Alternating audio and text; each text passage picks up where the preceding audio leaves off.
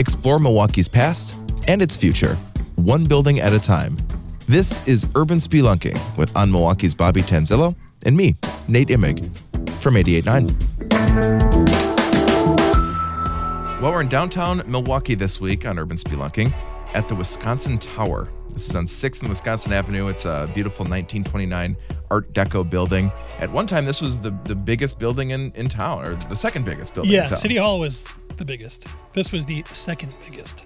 And um, Tallest. when this was being built in the, the late 20s, it was getting all sorts of media attention. It was kind of the best of the best at the time. Yeah, Milwaukee. At least Milwaukee newspapers were fascinated with this place from the from like the very announcement of it to the getting its permits to construction starting, progress reports, grand opening information.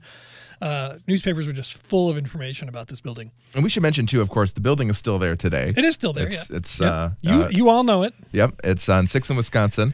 And at the time when, when it was being constructed, it was you know boasted some of the fastest elevators in the game. Yes, the, Um, the coverage of the elevators is the best part. Like all like all of the media stuff starts to talk about the elevators once that inf- information comes out. How they're like among the fastest in the country, along with those at, at the Empire State Building, which was being built at roughly the same time, um, and that they had telephones in them Yes, that you would be able to call for help. Oh no, actually, it wasn't even to call for help if you got stuck, which you were guaranteed not to get stuck right. they pointed out. But these were so that you could call home and tell your spouse, your wife, that you would be late. Oh, the modern conveniences. Of, Yes. So when it opens, it was an office building, um, home to like doctors' offices and retail and, and just you know office space. yeah, and what's interesting is it was built um, on land that had been long owned by the Mariner family, which was a real estate uh, company. John Mariner was a, a big real estate mogul in Milwaukee. Um, and they built the Mariner building in Easttown, which is now home to Hotel Metro. Oh, okay. And when they opened that, they talked about how it had all these sort of modern conveniences for specialized doctors' office suites. Oh, I remember us talking Um, about that. Yeah. and yeah. so this, I think this they didn't talk about that as much, but they did say that there were specific floors were meant for doctors and dentists' office, which sort of implies that there was a similar sort of technological bent to that. But then all the other floors were just general office space, um, and the first floor had a really big restaurant in it. You know, so it was a it was probably a hopping place when it opened. Yeah. And one of the most interesting tenants, I think, to, to talk about is uh, QFM, WQFM, Yes, a radio station, later. right? Yeah, Much this is later. the 70s, right? 70s, right? 70s, 80s, um, with a pretty well known uh, DJ lineup. People knew them. Yeah, Bob big Reitman. radio station, yeah, right? Bob Reitman was there. Downstairs, Dan was there before he was at WMSE. Um, yeah, lots of people. And there was this really interesting radio stunt that they pulled off. This was the era of radio stunts, Right? it? Right when I- people I- were like blowing up disco records and things like that. You know. Um, Miss those days, you know. yeah.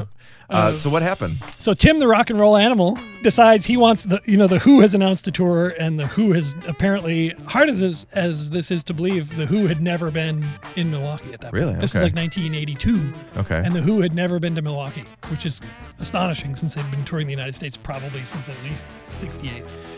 Anywho, they announced their tour and Milwaukee's not on it. So Tim, the rock and roll animal, Tim, the rock and roll animal, is not happy about this.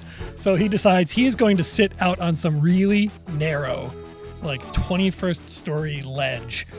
Which uh, was something of like an informal break room, I guess, for the DJs. The people who worked at the station would just, when they needed a break, they'd kind of just go sit out there and Okay. just mellow out, maybe have a cigarette, whatever. But if you see it now, it's really, really narrow. I mean, you can sit in it, and it's got a little parapet wall that I mean, you won't fall off of it.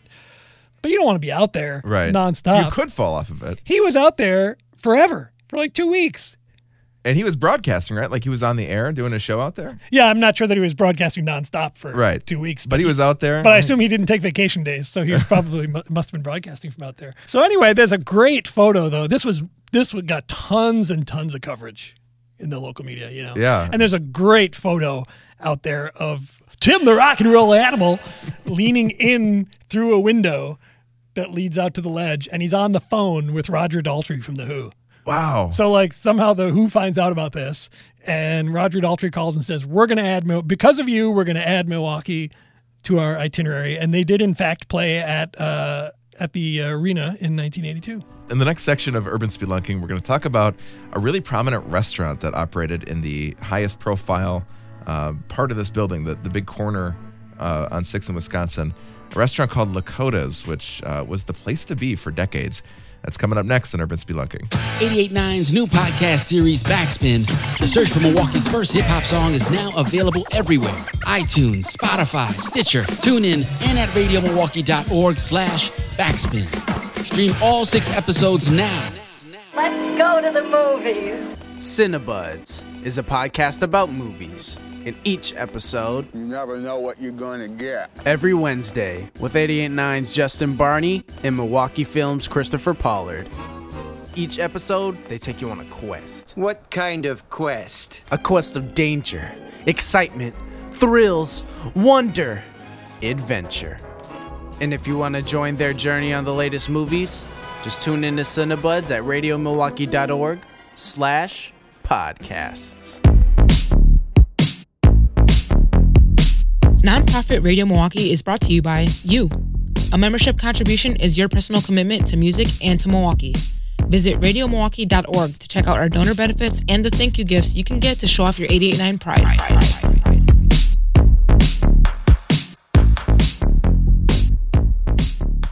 And we're back on Urban Spelunking, 6th in Wisconsin at the Wisconsin Tower, a 1929 Art Deco, uh, really at the time, like Milwaukee's Empire State Building, like we Yeah. were saying. It was the second tallest building um, in the city. And at the time, there was this, uh, it didn't open with Lakota's, right? No, Yeah. Lakota's opened a few years later. There Yeah. was initially some sort of restaurant in there, and then another one was in there briefly. Um, and then Harry Lakota, who already owned a number of restaurants around town, opened it as sort of a, a cocktail lounge, restaurant, nightclub And- kind of place. Okay. Um, and he owned another place down the street on Fifth in Wisconsin that was called the High Life Spa. Oh, Uh, he right. owned that for a while.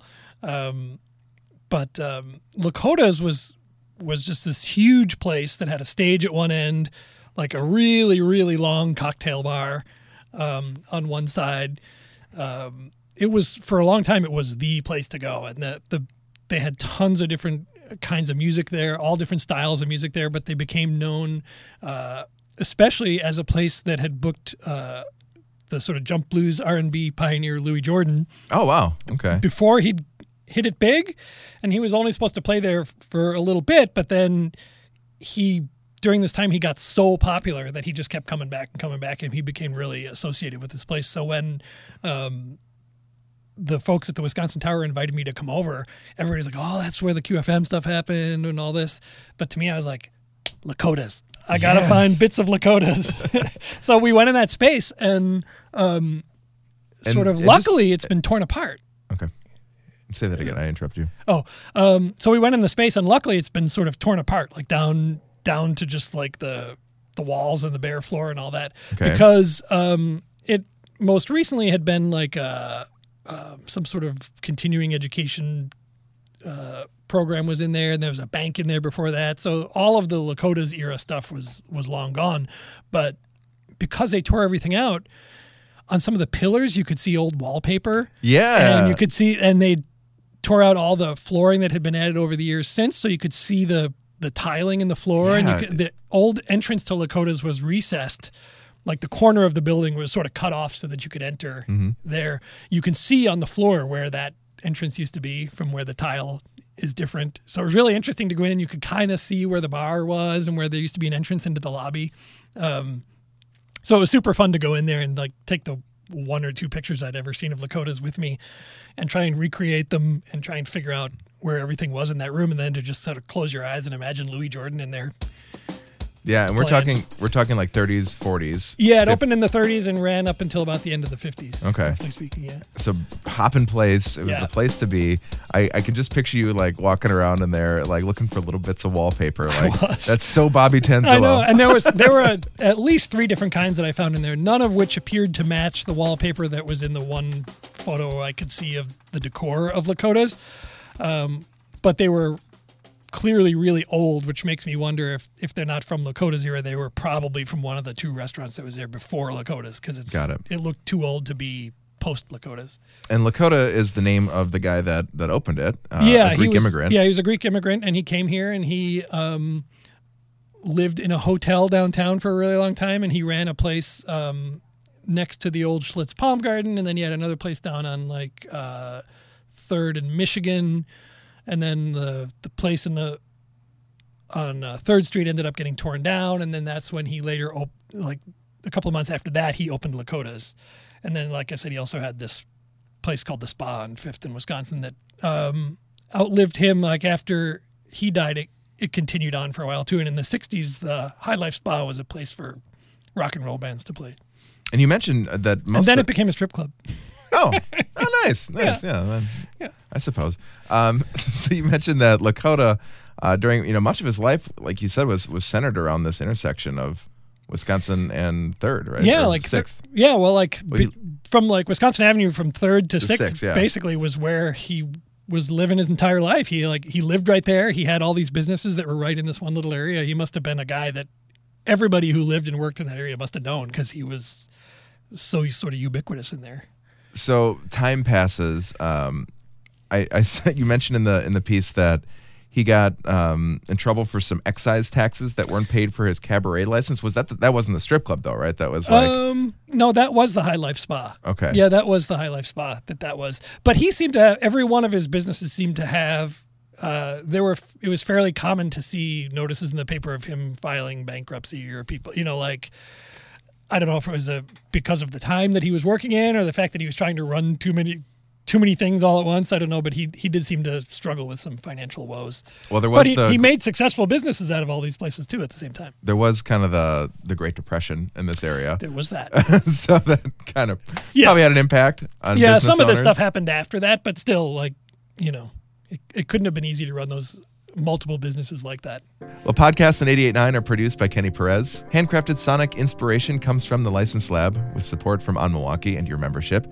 You can subscribe to this podcast and all of 88.9's podcasts, including our newest episodic podcast, Backspin, the search for Milwaukee's first hip hop song. Bobby, you've listened to the podcast, right? It's awesome. That is incredible. there you go. We got a tes- testimonial from Bobby. I love it. Bobby loves it. It's awesome. You can go uh, listen to Backspin and all of 88.9's podcasts at radiomilwaukee.org slash podcasts. On Milwaukee's Bobby Tanzillo, thank you. Thank you, Nate.